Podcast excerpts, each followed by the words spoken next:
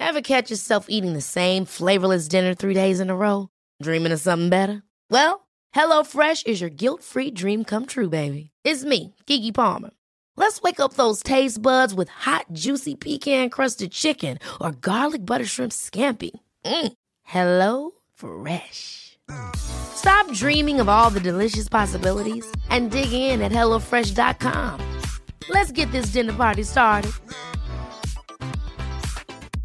I'm Sandra, and I'm just the professional your small business was looking for. But you didn't hire me because you didn't use LinkedIn jobs. LinkedIn has professionals you can't find anywhere else, including those who aren't actively looking for a new job but might be open to the perfect role, like me. In a given month, over 70% of LinkedIn users don't visit other leading job sites. So if you're not looking on LinkedIn, you'll miss out on great candidates like Sandra. Start hiring professionals like a professional. Post your free job on linkedin.com/spoken today.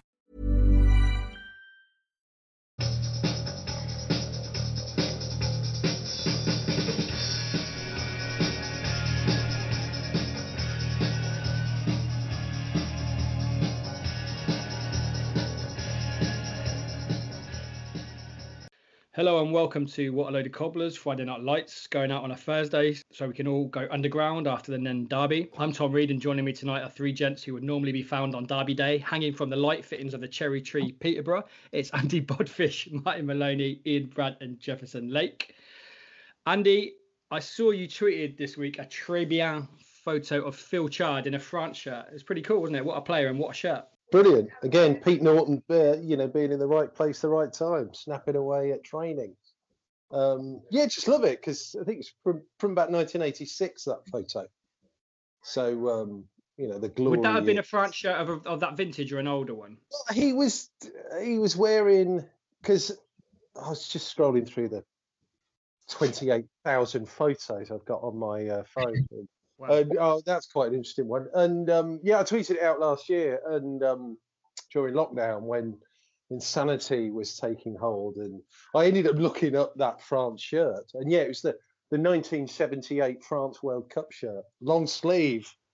As uh, nice. that, that will um, excite the aficionados.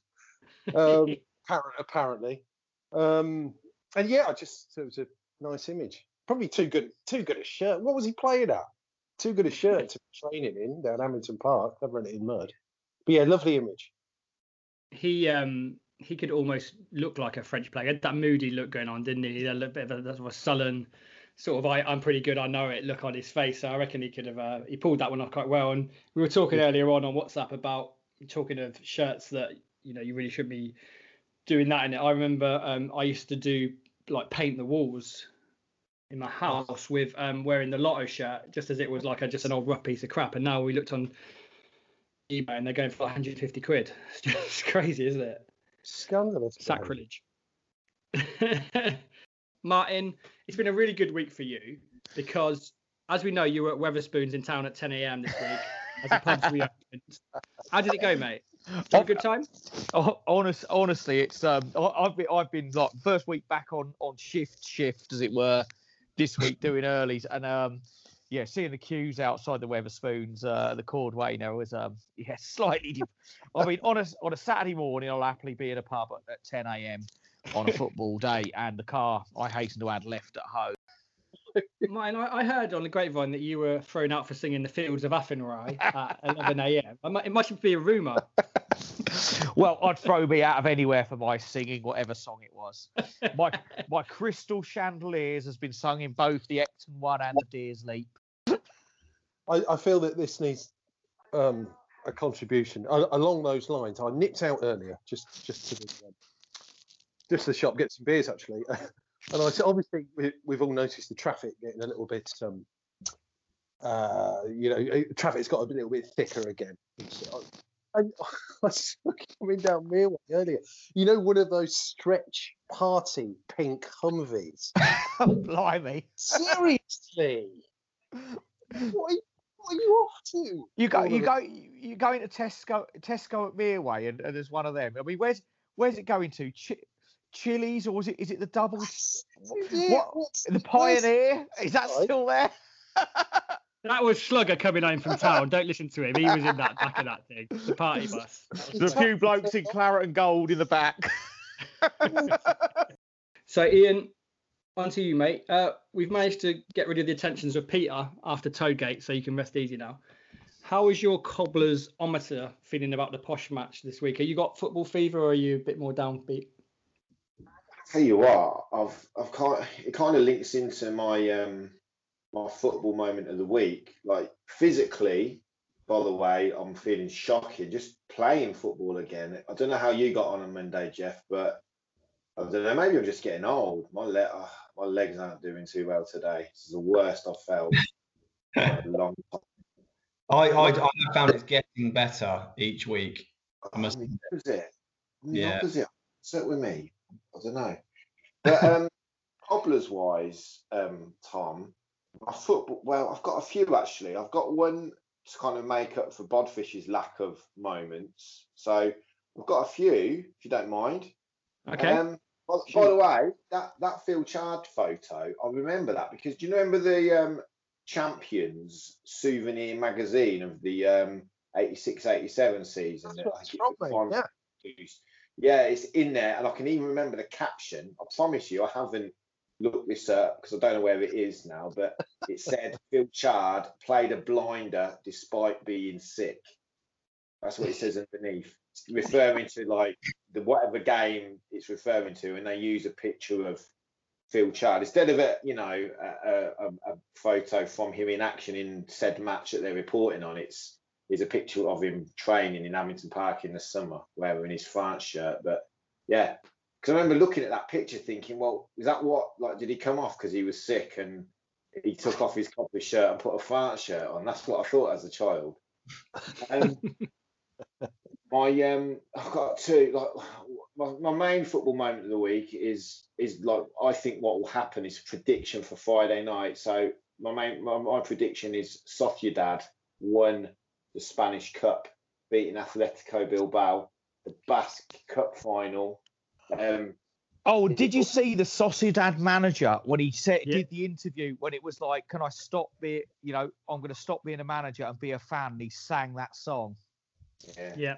yeah. Beautiful. I don't think it was Yeah. a song really. It was more like a a war cry, Martin. I would say. Yeah, well, it's what passed for a song at football.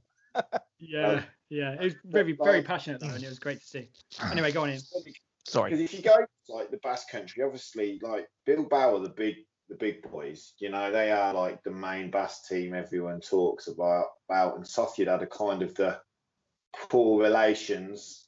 Um don't don't want to draw too many parallels, but you know, Peterborough's kind of in Northamptonshire, isn't it, for football purposes? They're for some reason still affiliated with the North Yeah. Northants FA we obviously moved the border to kind of get rid of them a few years back, but um, Yeah.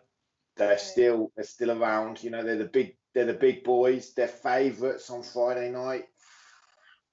Who knows? We all thought we'd be going to watch the game by now, didn't we? When the fixtures got released, and same thing happened with the Spanish Cup final.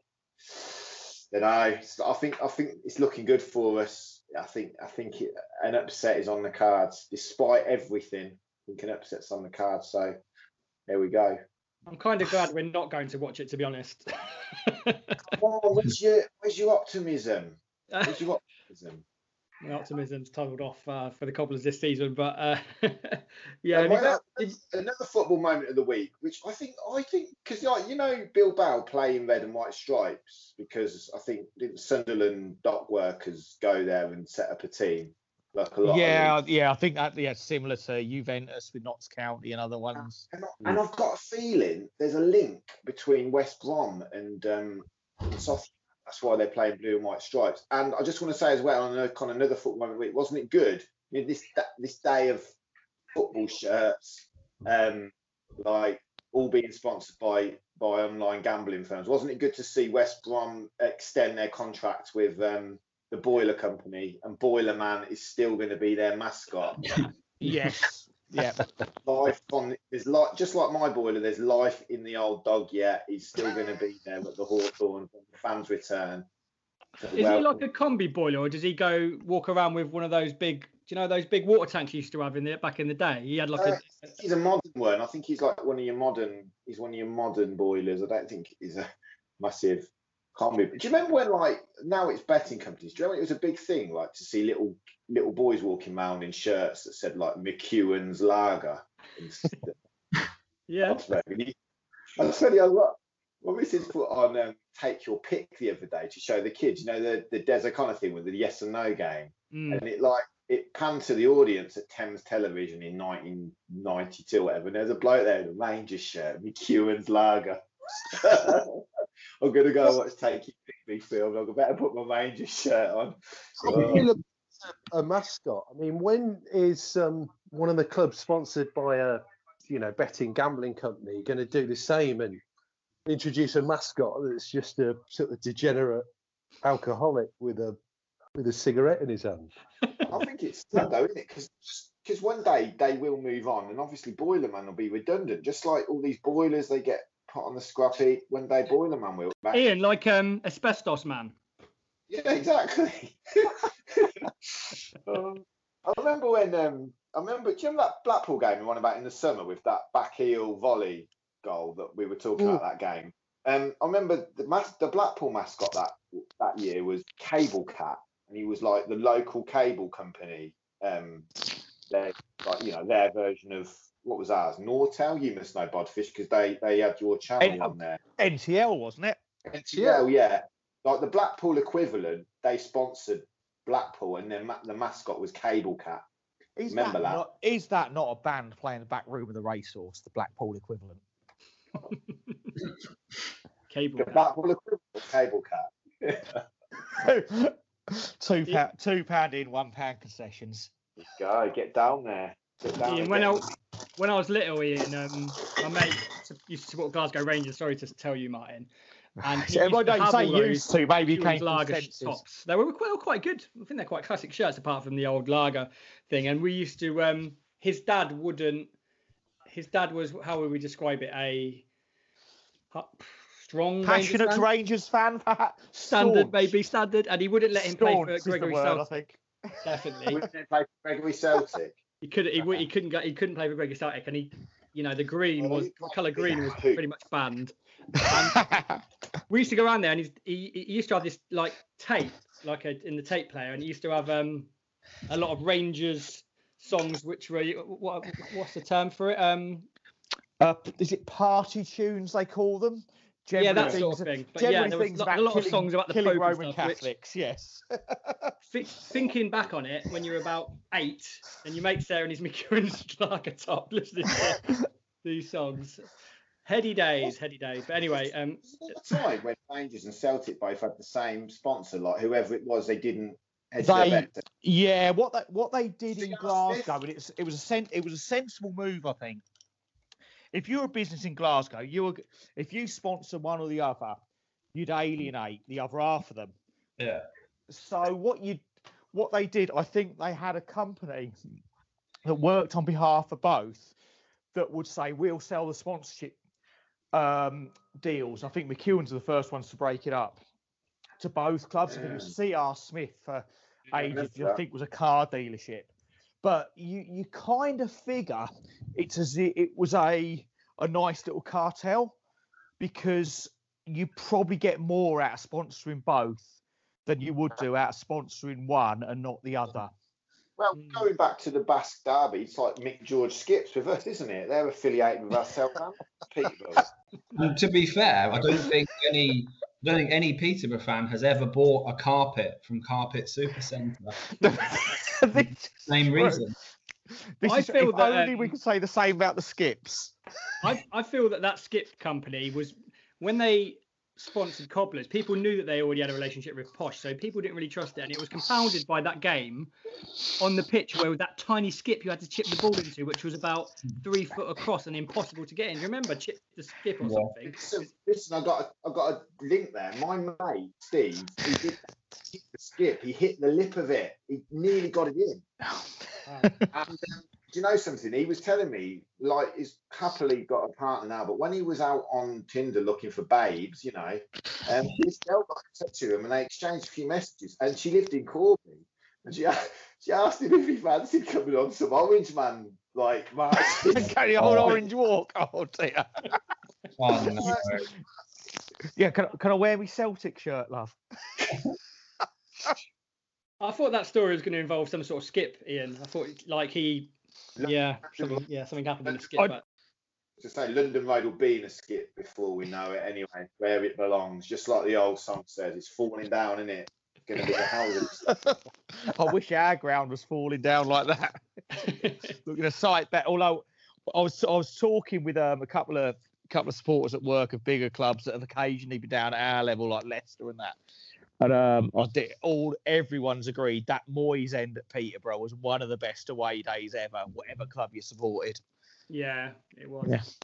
I remember going there and I looked it up actually the other day. I found the program for it. I think it was an auto windscreen, maybe about 98, 99, Yeah. 90 around there, an auto windscreen game. And it was just not much of a game, really, not, not much of a big game, but just cobblers turned up in numbers. And it was a night game under lights at um, London Road. And I, can't, I must have been 1997, at 15, 16, something like that. And um, my friend snuck in.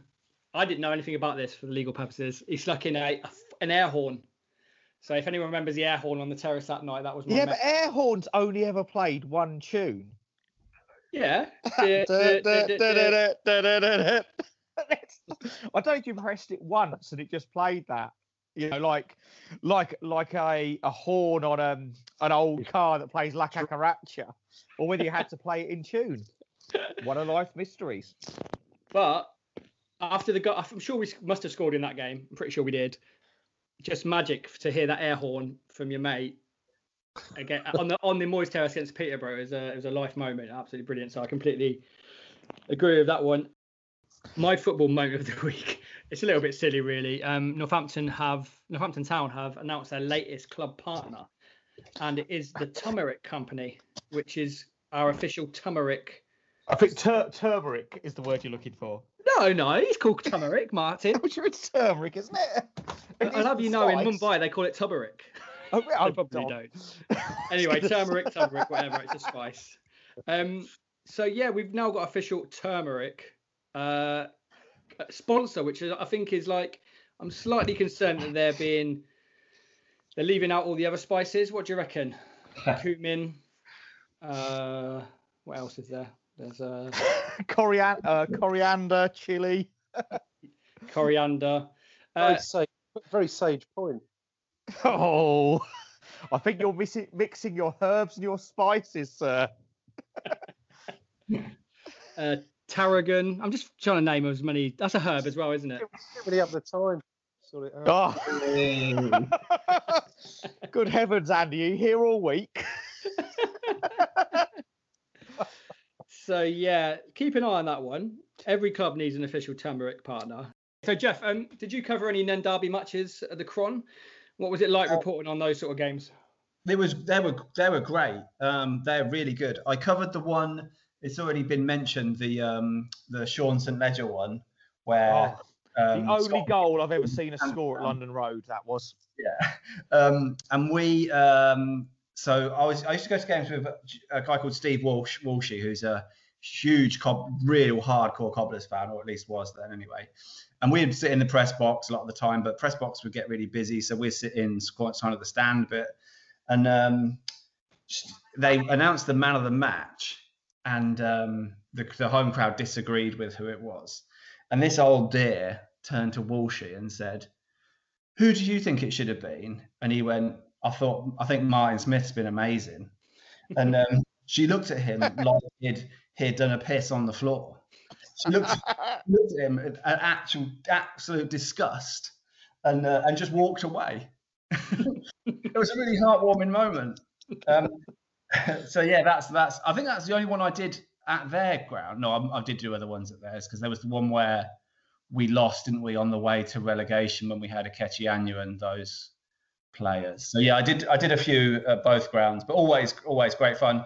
The guy who covers Peterborough for the Peterborough Evening Telegraph, Alan Swan, is um, a huge um, antagonist on Twitter.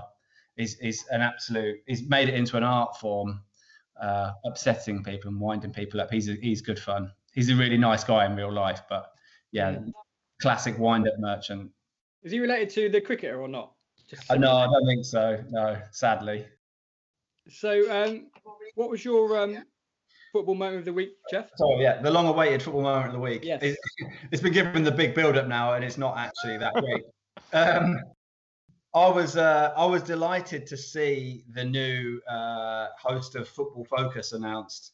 It's Alex Scott, who's a former England women's international, played in the World Cup for England, 140 caps, I think she got. Um, she's done a lot of stuff for Sky. She's done a lot of stuff for everyone, really. BT, Sports, BBC. I think she's brilliant. I think she's a really good pundit. Um, so my football moment of the week is kind of ties in with um, the tweet that you put out from the Wallach Twitter account asking for underrated play, underrated defenders. Yeah. So I tweeted earlier today saying, um, great to see. The only downside to Alex Scott becoming the presenter is that you lose her as a pundit, but otherwise a superb choice. I can't think of anyone better. And I tweeted that, and I got a notification almost immediately from a tweet from Ashley Hardy, a Cobblers fan, saying Jerry Gill. And I thought, does he think that Jerry Gill would have been a better choice for Football Focus? of course, it's a reply to the to the what a load of cobblers tweet about raising defenders. But for the briefest of moments, I thought Jerry Gill as host of Football Focus. That's a that's an interesting one. Uh, you know, maybe that maybe that could be quite interesting. But um, yeah, so yeah, Alex Scott, brilliant. You, you just, as the saying goes, you love to see it, don't you? Have you ever have you ever met uh, Jeff on your sort of? Uh... I haven't, no. But um, interestingly, uh, my department that I'm in now, it's kind of evolved two or three times since I've been in it. But when I joined it, it was, uh, and this sort of date, dates it a bit and shows how quaint it was. It was writing uh, news stories for digital text, which was still, you know, it was the what followed on from teletext, which was on, you know, you used to get Sky Text. Um, so it was kind of the department that just did that. Now, when Alex Scott was doing her, I think she's got a degree in journalism or sports journalism. She's definitely got a, a degree in one of those. Um, she did uh, work experience in our team, but it was before my time. But there's still a few of the older lads in my team who claim her as one of ours. like, oh yeah, you know, we helped we helped her get where she was today. You know, ignoring the fact that was England international and played at World Cups and is very intelligent and a good speaker and stuff. But yeah, so I, but um, to answer your question, I've never actually met her. No. Mm, you've met Ric Flair though, so. I've met Ric Flair. I'd, I'd take Ric Flair over Alex Scott. So, sorry, Alex, mm. if you're listening, but you're the nature boy any day. So let's talk about Friday night's Nene Derby. Probably the least look forward to Derby game on this side of the river for quite some time. I'm joined by James Maley, football stats analyst from report underscore posh on Twitter. How you doing, James? Let's face it, Peterborough go into the game as strong favourites and will be more than up for putting a nail in our relegation coffin. I mean, you think so, wouldn't you? Currently, um, five points clear of third and second place, coming into the game in a in a good run of form, having having beaten Swindon at, at a fair canter. To be fair, three 0 could have been more, caused very very few problems in that game, and it's a game that I'm sure the side are confident and positive going into and buoyed as well by Sunderland's result yesterday. They know that promotion is very much in their hands now. Probably need a maximum of four wins to to guarantee it. Even three wins might be enough. Um, so yeah, it is all all looking pretty good at, at this side. The only thing I would say is that um, it's going to be a high pressure game for Peterborough with a lot at stake, and there has been, you know, accusations in the past that they've balked at the fallen at the final hurdle. Do you reckon they're in a good place to handle the pressure this time around? Yeah, so those those accusations, I think what we tend to have found, if if looking back with the um, looking back with hindsight, is that often I think the sides were just overperforming early in the season and then fell away following about January. I'm not sure if that was ever a mental issue. I think that was more of just a, a lack of quality in the team to sustain the run throughout the whole season. And often being carried by maybe one or two really good attacking players and being over reliant on them. Whereas now the whole team, this is probably the the best side as a complete team, perhaps not playing the best football, but as a as an organised unit that Posh have ever had in League One. The in terms of the pressure, the the the Sunderland game was built up as that as that real high profile game. And I heard a lot of the Sunderland preview was focusing on the experience of Sunderland against a younger posh side and and how they'd have a mental edge. And, and Sunderland started that game much better, but 20 minutes onwards, Posh were a better team in that game. And barring one mistake um, to give away a free kick, probably would have gone on to win that game. And I think we saw uh, similar in Swindon. So again, high pressure situation. Again, started slowly. So that opening 20 minutes could be key before coming into the game and absolutely dominating the game. And if we look back at the the first fixture between Northampton and Peterborough, I think we saw for about 20, 25 minutes, Northampton really were able to play a real high physical intensity and match posh. But yeah. then but then the the quality gap that's probably between the two teams shone through after that. And I think those opening stages, Posh have had a habit of starting games slowly and growing into them. So I think those opening stages, if Northampton are to get a result, are going to be absolutely vital in terms of if they're if they're gonna if they're gonna win the game probably need to score in that opening 20 minutes when Posh may start a little bit slower and you've got the nerves and you've got the tempo of the game will be much higher. I think when it settles down, I'd expect to see Posh grow into the game and, and, and start being the, the better team in the game, provided they're not, you know, a goal or two behind it from a potentially chaotic start. Yep, I'd agree with a lot of that. Makes a lot of sense. I guess from a Northampton perspective, we we've got to hope that the nerves get to Posh a little bit. Although it's a behind closed door derby, there will be some press hype about it. They will players will be aware of it and they know what's at stake in both in points and with the fans um you know expectations so it's not beyond the realms of possibility that Posh might start slowly and just uh, if cobblers can be in their faces again might sort of shape a different perspective on the first half an hour maybe but then uh, cobblers need to manage the game going forward, and that's going to be a difficult one for us. Um, let's go through some of Posh's recent form. You talked a little bit about the recent results. So beat Swindon 3 0. That's a solid win, but Swindon aren't putting up many trees at the moment. Uh, drew 1 0 with Sunderland. That will be seen also as a solid result against a very highly um, funded club. And then uh, beat Fleetwood 1 0. So it's, it's, you know, on paper, it's solid form, isn't it? And it, it should give Posh, unfortunately, a bit of confidence. Yeah, so they Posh go for a, a semi-sketchy patch, but I think like the three, the top three teams have been in such good form. When you do have a drop off of a game or two, it really heightens it. And then came into an Accrington Stanley game and beat them 7 0, and that really buoyed them as well. Posh's bad spell, maybe four or five games ago, coincided with Jack Taylor being out injured. And then when he came into the side, he's just such a controlled presence in the centre of midfield, can dominate the central midfield, and yep. really gives Posh a, a, platform to play. And I don't think it's any coincidence that well, it helped that they played an Accrington team who were who had loads of injuries and also played a back three. And Posh love playing against back three because they can um, exploit the space on the sides, and we saw that in the first Northampton Peterborough game where they got down the sides of the centre backs really, really well.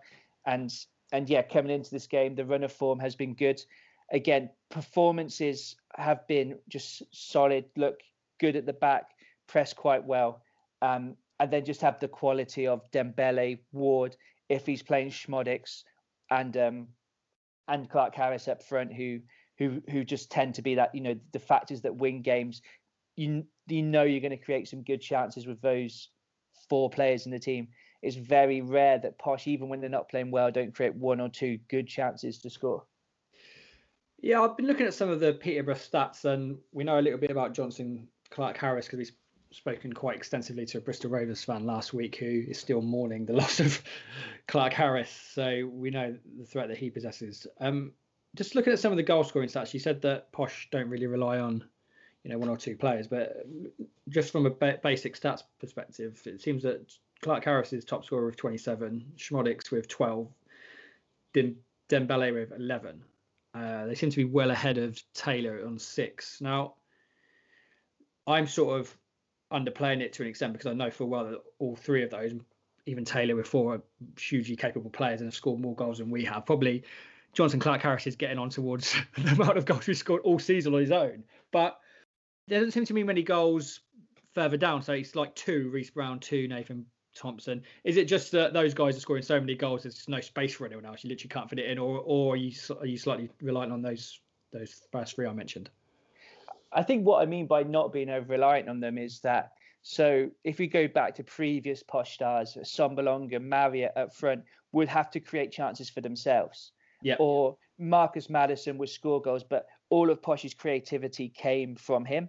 Whereas now the team, the way it's set up, the way it functions, it creates chances.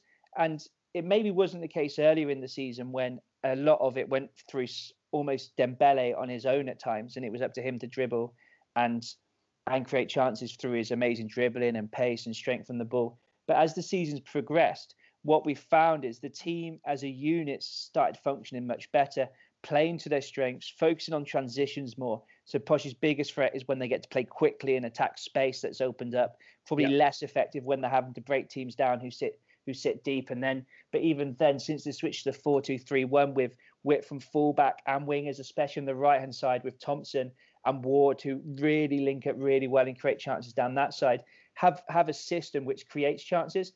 Whereas the goal scoring absolutely has come from Szmodics, who may not play on Friday. He missed the last game through um, through illness, and there's a chance he, he may or may not be back. So it might be Eisa starting up front in a 4-4-2.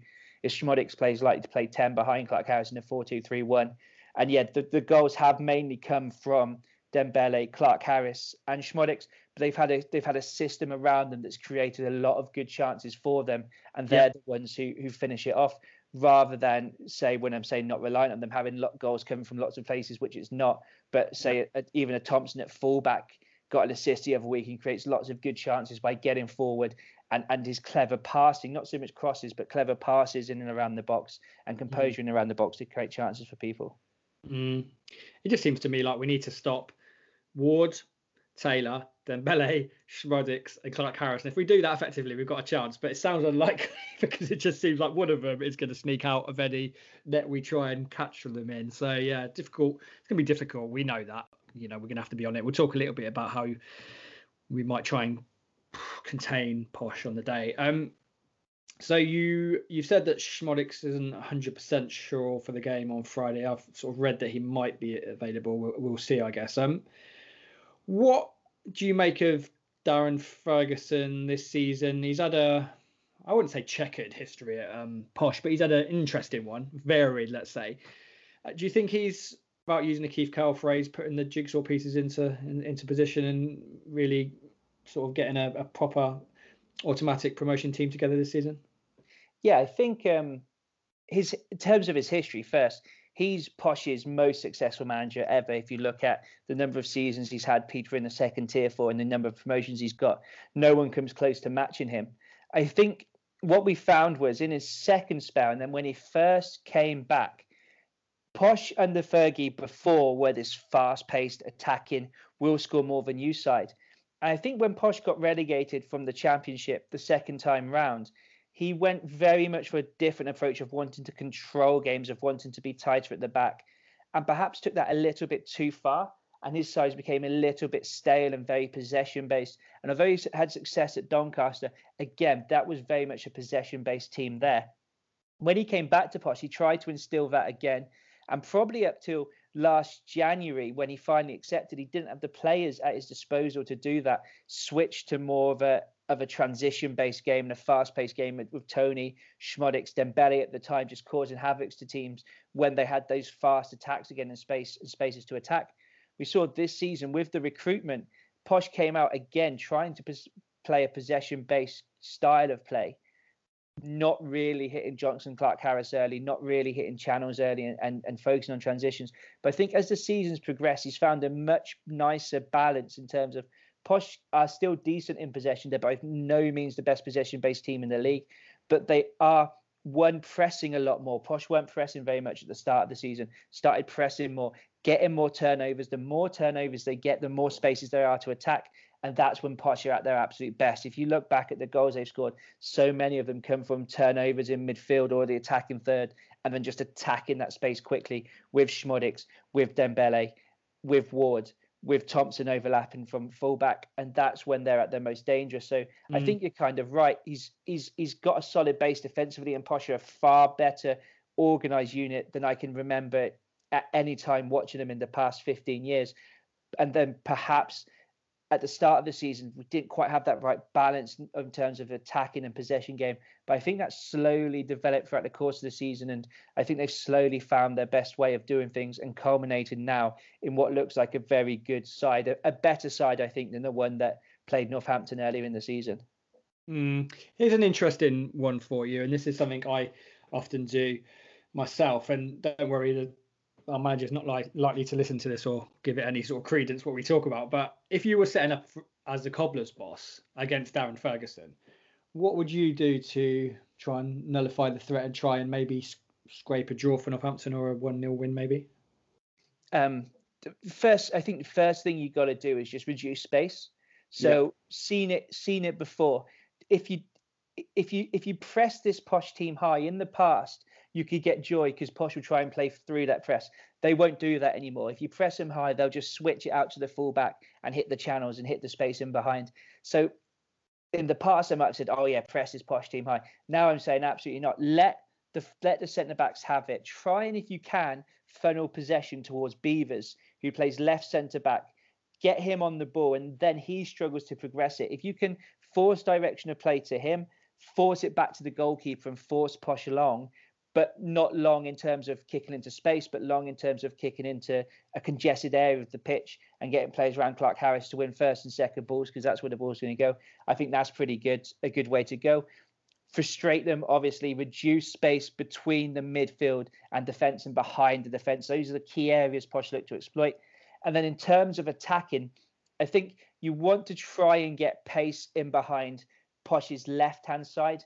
I think that side, if the fullbacks push up, occasionally Beevers has been left exposed with his lack of with his lack of pace. A really strong physical defender, tall defender, dominant in the air. But again, if you can if you can get him isolated and play him behind him, and I, I remember the Lincoln game. Lincoln did this uh, in January. Lincoln did this really really well a couple of times and got a couple of one v ones doing it, although they failed to score from them. You can you can definitely get him behind him. The other spaces you can attack is on the on the right hand side because Thompson likes to get forward, although Kent's a much better covering defender there, so perhaps a little bit harder to attack that attack that space. Um, but yeah, that's that's the way I go. I don't think particularly a long ball system works well against Posh. It did in the past, but they've got Beevers who's dominant in the air and Kent's massively improved, and they've got central midfielders who are getting much better at picking up those second balls. So I think you've really got to target those wide areas and especially get in behind on Posh's left side as often as possible. Mm, might be a good game for Mark Marshall. Our tricky winger is very experienced, very got a lot of nous and a bit of pace on him. Good, good technique. Can get in behind defenders, so that'll be an interesting one, depending on if he starts, what flank they put him on. But like, he seems like a, a, natural player to have a go with. Um, it, the problem is it's a 90 minute game, and there's just I just find Northampton at moments we're definitely not a goal threat, and that's just shown by the goals for. I think it's 34 goals in 41 games, which is pretty atrocious. Our centre midfield has been a weak spot for me all season, and people always focus on the strikers because that's the natural focus for people, the lack of goals. But it's just our drive through the middle, the creativity, and for some reason, even though we play three centre midfielders sometimes, so we have Shaun McWilliams, who's a very strong prospect, bit of a destroyer in midfield.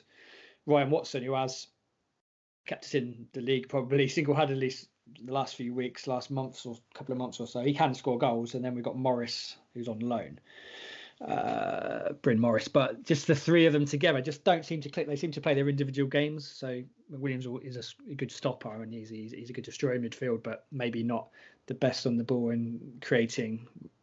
Watson probably best in the final third trying to get second balls and got a good shot on him. But then Morris for me just fairly anonymous. So that's an area where if Posh have got a, have you got any sort of drive and control in the midfield?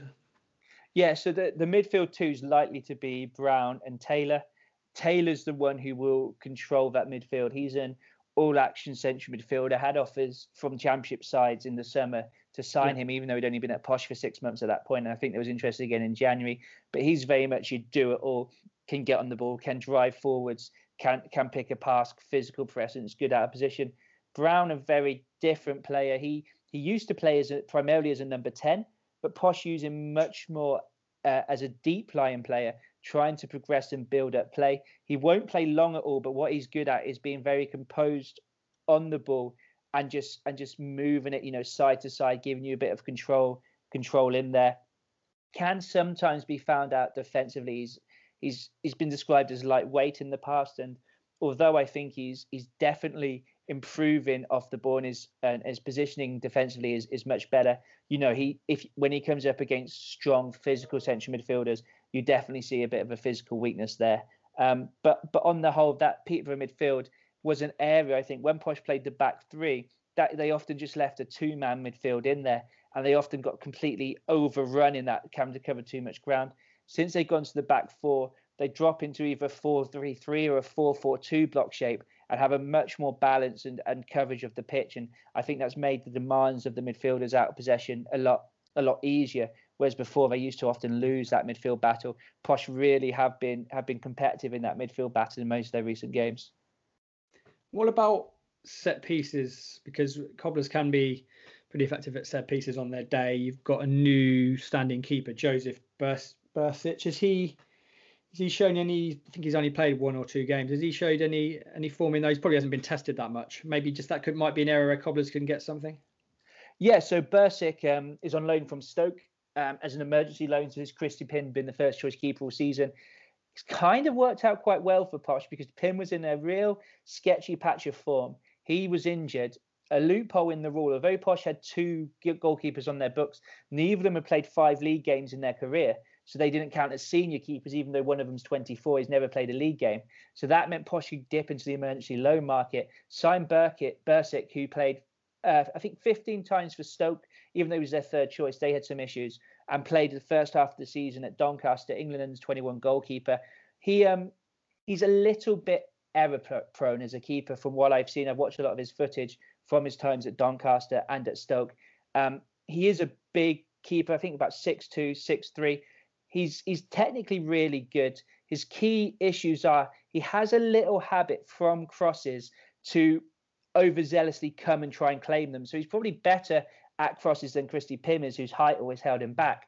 But he does sometimes come when he shouldn't come. He gets caught out and he's conceded a few goals this season at both Doncaster and Stoke, where he came for balls which he shouldn't have come for and left his goal open.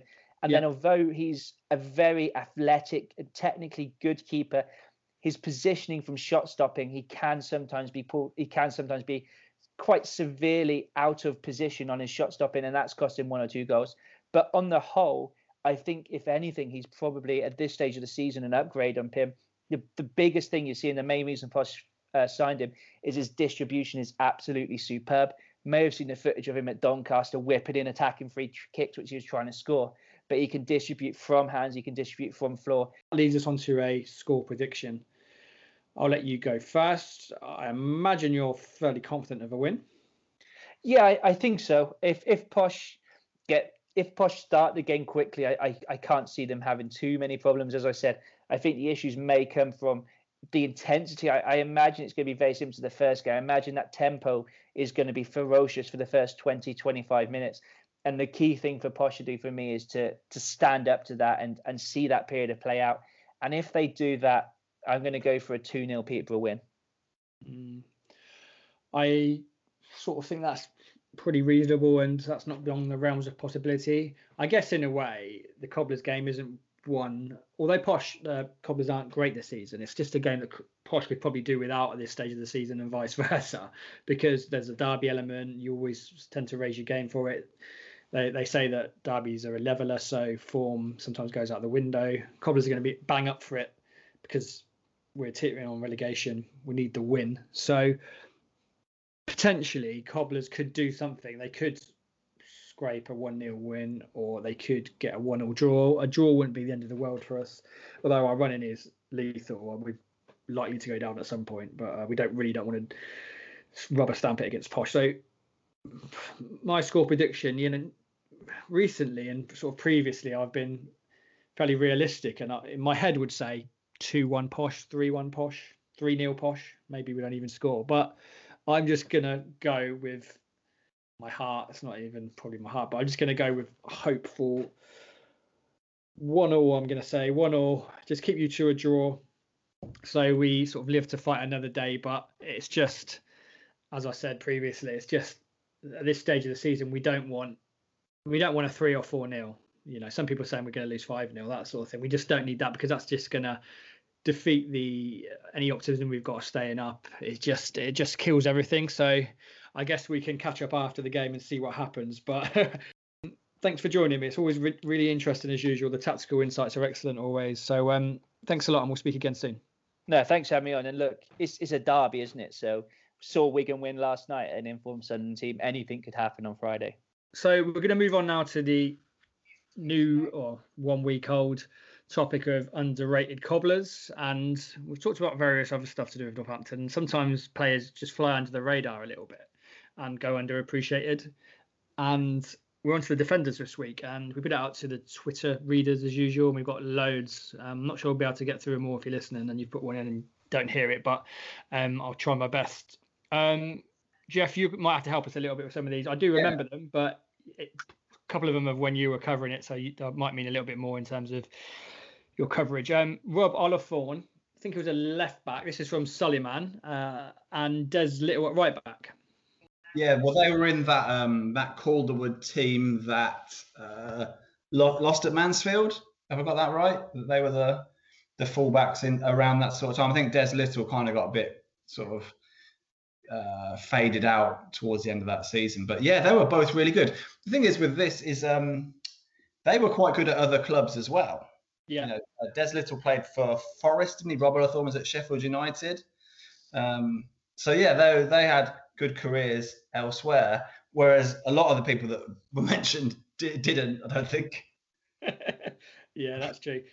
Norwich rings a bell for Rob Ullathorne. I might be wrong. Yeah, that's right. He was at Norwich as well. Yeah, he, yeah. I think he played for Sheffield United. And do you remember that game where there was accusations that they uh, pretended to get players injured to so they couldn't. Oh yeah, yeah, they wanted to get below seven players, didn't they? Yeah. They, they had kept a, trying to get someone sent off. Was that the one where is it Georges Santos comes on and tries to yes. kill Andy Johnson? Yeah. Yeah, yeah. Uh, it, was, it was a deal. Interestingly, and, and perhaps surprisingly, it was Neil Warnock side. Yeah. who would have Who would have thought it? Do you reckon um, Cobblers remember Cobblers v Hereford? That was what Hereford were trying to do when they just went absolutely kamikaze on bloody poor Kevin Wilkin. Oh no, I mean, it's. I mean, I, I was at that game. I remember it, and the fact, and in fact, it's still on YouTube because it, it made you know Anglia TV did the highlights. Brilliant. That was just it, it was brutal and beautiful. And the fact they equalised with nine and still yeah. got two sent off. Yeah, it was just like that. That was a strange old Sunday. That's probably why they didn't want to forfeit because they probably thought they could still get three points. You'd have hated, wouldn't you? You're down to seven. You've somehow got it to. And, and, I mean, we had the game. We were down to eight the other week. We lost to a last minute penalty when I was playing. But you're down to seven. You've somehow got an equaliser. Imagine if you'd got a dodgy decision that got someone sent off for a dive. you would have been livid. Yeah, yeah, let's move on to some of the other underrated players. Um, Ian will uh, be pleased with this one. Um, Evan Horwood, Ian, just describe it to people who have never seen the, the wonders of Evan Horwood. What was what was it? What was he like, Ian? Where to start with Evan, eh? Where to start? Um, yes, he was just competent, wasn't he? An assuming guy, um, real character off the pitch, judging mm. by his partner's Twitter feed. Not that I'm stalking or anything.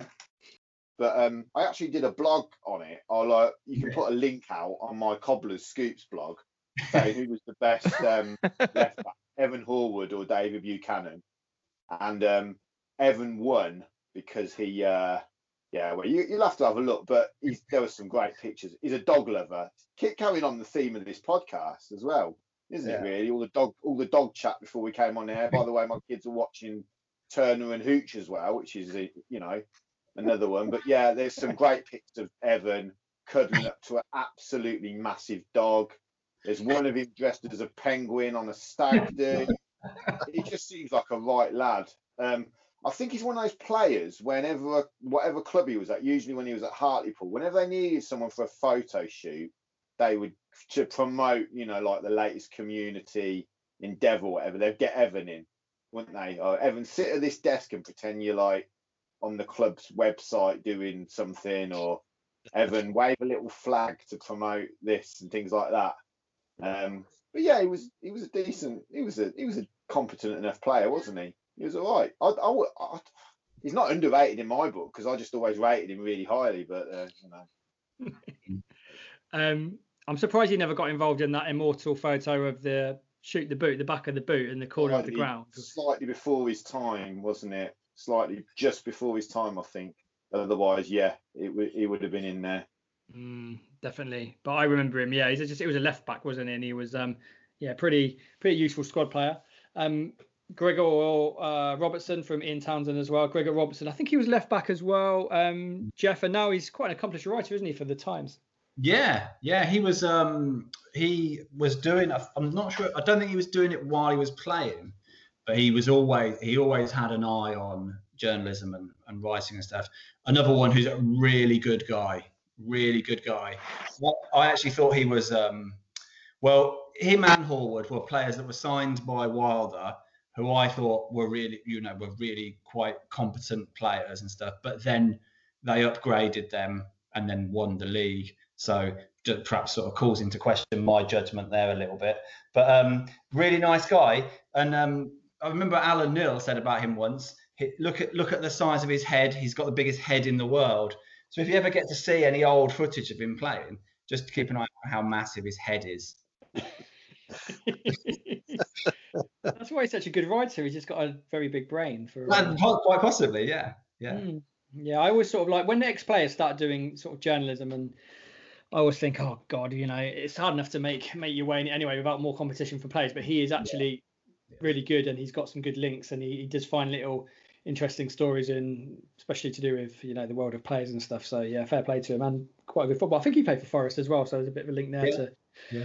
Previous players we discussed. Um, this is Gary Waldron. Um, Nicky Smith.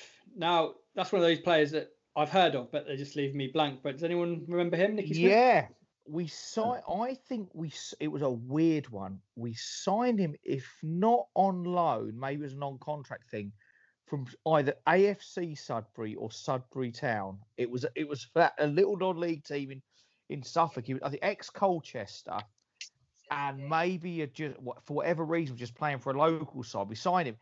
I think he was only in his late twenties, but he was full grey as well. Hmm. But he was he looked a very competent, as I recall. and It's a good late nineties, mid nineties. Um, yeah. Um, Martin, help me out here. It was Ian Atkins signing, wasn't he? That Bear. I think so. Yeah. But did he? Uh, In my mind, I've got it in my mind, and this could well be wrong because lots of things in my mind and my memories are wrong. Did he score a corner?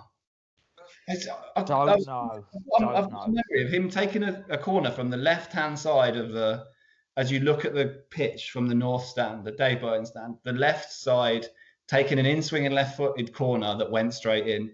I'm, I might have dreamt that. I've, I, I mean, I've got him as a left back, and I'm Yeah. assuming left-footed. So If any of the listeners know that if he, if he scored a corner or not in the mid 90s, if any of the listeners know, you could probably hold up a substitute board and, and sub Jefferson or Martin because you'll do a better job of talking about Nicky Smith. I'm just looking at his Wikipedia actually, and that's just I just think Wikipedia is such a great thing for research because you don't even know if it's true half of it. But um, apparently, Nicky Leslie Smith, which is just a great middle name as well, um, he he played for several non-league teams while serving as a policeman. Oh, And wow. captain. What, like un- undercover? I mean, I've just I've just watched the latest Line of Duty. You know, I'm like, I like I like this twist. he captain, coach, and managed the England police team. Now, this is off of Wikipedia. If it's wrong, I'm sorry, uh, Nicky Leslie Smith. But he he joined us from Colchester, then went to Sudbury Town where he played 154 games, then Cambridge City, and then he eventually ended up at AFC Sudbury again. But uh, yeah, the national England national police team.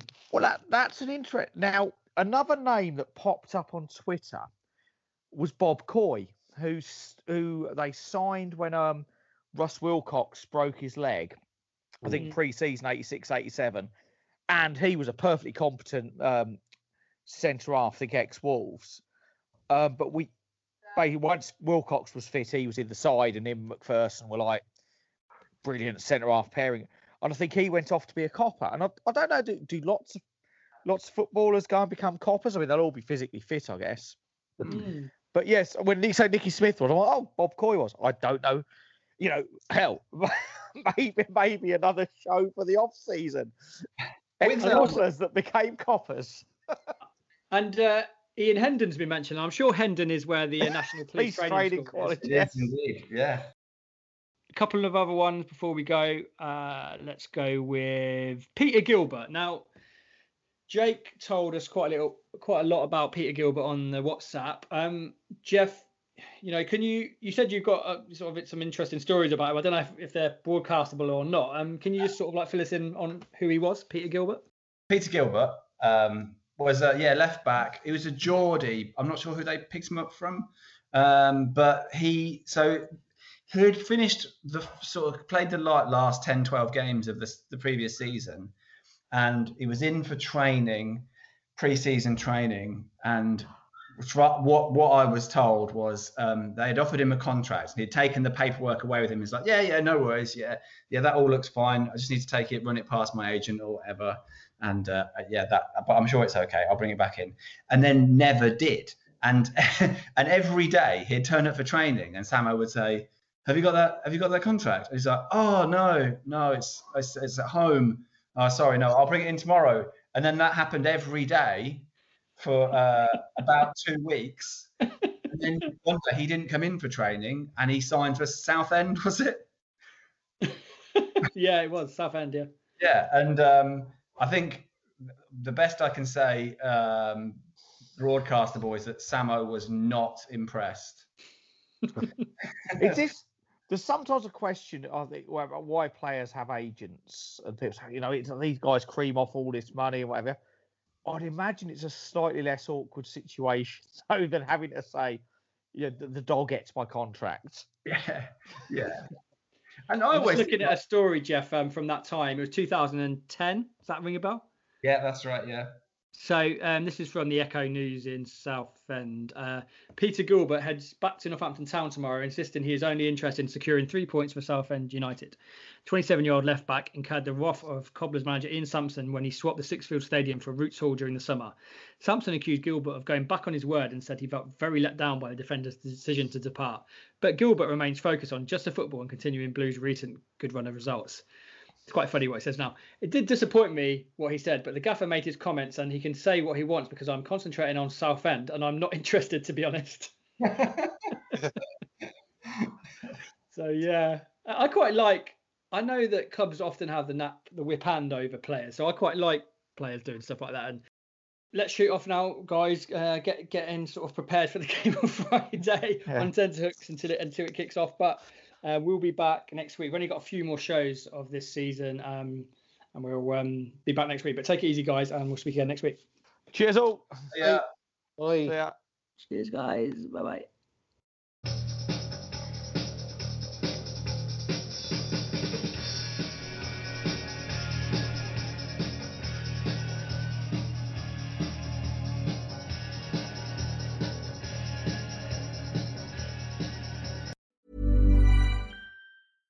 Ever catch yourself eating the same flavorless dinner three days in a row? Dreaming of something better? Well, HelloFresh is your guilt free dream come true, baby. It's me, Keke Palmer. Let's wake up those taste buds with hot, juicy pecan crusted chicken or garlic butter shrimp scampi. Mm. Hello Fresh. Stop dreaming of all the delicious possibilities and dig in at HelloFresh.com. Let's get this dinner party started. Hello, this is Danny Pellegrino, host of the Everything Iconic podcast, and I'm here to tell you all about Splash Refresher because hydration is mandatory, but boring is not. Now, I love my water, but if I don't spice it up, I'm not going to finish what I took out of the fridge. That's why I love my Splash Refresher, which is flavorful, delicious, bright, hydrating, and zero calories. The wild berry flavor is my fave. No, wait, is the pineapple mango flavor my fave? You know what? All five craveable splash refresher flavors are my fave because they're so delicious. So get hydrated and enjoy it with Splash Refresher. ACAST powers the world's best podcasts. Here's a show that we recommend. The Real Housewives is a guilty pleasure for most, but if you're looking to not feel guilty about that pleasure, tune in to Everything Iconic with me, Danny Pellegrino, where I break down all the messy moments and behind the scenes antics of Bravo's popular franchise. And on Everything Iconic, I also interview celebrity guests like Kelly Ripa, Keke Palmer, Drew Barrymore, Cameron Diaz, and more about their guilty pleasures, their past work, and so much more. So if you're pop culture obsessed and find yourself watching way too much reality TV like me, tune in to Everything Iconic with Danny Pellegrino wherever you listen to podcasts. ACAST helps creators launch, grow, and monetize their podcasts everywhere. ACAST.com.